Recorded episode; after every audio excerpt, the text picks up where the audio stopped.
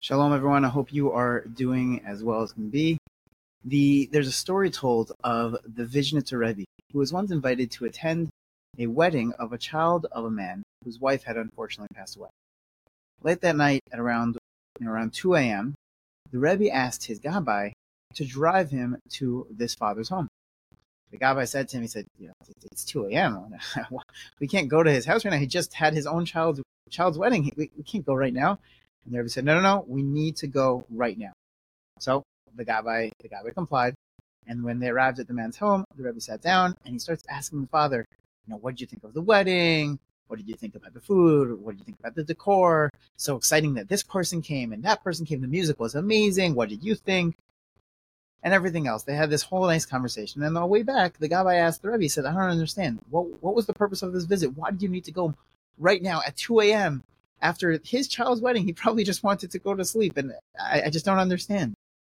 The Rebbe explained that normally, after wedding, a person's parents, they go home and they talk about the experience. They share their feelings, what they liked, you know, who came and what their friends and relatives saw and, and who they spoke to.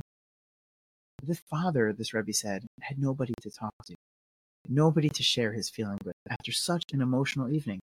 And so the Rebbe decided he needs to go to the man's house. He needs to go to this man's house to give him the opportunity to talk about and share his feelings and talk about this, this you know, really important event.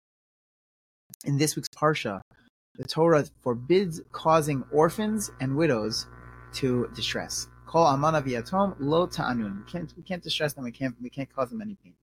Now it's an interesting thing. Why why did the Torah go out of the way specifically to tell us only about orphans and widows? And Rashi says, of, of course, anyone we, we we had to go out of our way to not, and any time to distress anyone. But the Torah specifically is telling us about widows and orphans here because they're especially vulnerable. They're easily pained, and it makes sense. Rav, uh, Rav Shmuel Birnbaum explains that Rashi is teaching us the special obligation that we bear to exercise care when we're dealing with someone who is who's who's a little bit weaker, people who are frail, people who are fragile, who have gone through challenging times. Of course, we all share our problems, our own hardships. Everyone has, you know, everyone has their own peklachas, as, as people say. But some people are are what we call these, you know, these these weaker people, the teshushe koach. They're either physically drained, they're emotionally drained, they're overwhelmed by by grief or anxiety. And we, we, it's our job to be especially sensitive and attuned to their fragile condition. Now, our job of, of parents is especially important here. This story of the Vizhnitzer Rebbe is an inspiring example of this sensitivity. And as parents, it's what the vital message that we need to give over to our children. Now, obviously, there's nothing positive about the war in Israel.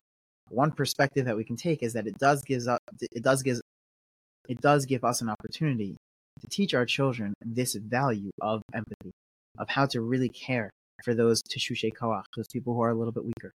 Right? Every single person in Israel, to one extent or in another, is teshushe koach. They've either had an immediate family member or someone who's a close relative who's serving and are worried about their safety. They're, everyone in Israel knows somebody who has been affected by this war. And therefore, it's so important for us to make sure to show real care and sensitivity and do whatever we can to help. We need to reach out, we need to express our support. And as they continue to go through the struggles that they're going through, we have to just be there as much as possible for them. And by doing this, we're not going to be telling our children we should care for others, but we'll be showing them, which is the most powerful way to parent our children to the values that we want to impart. Wishing you all a great week.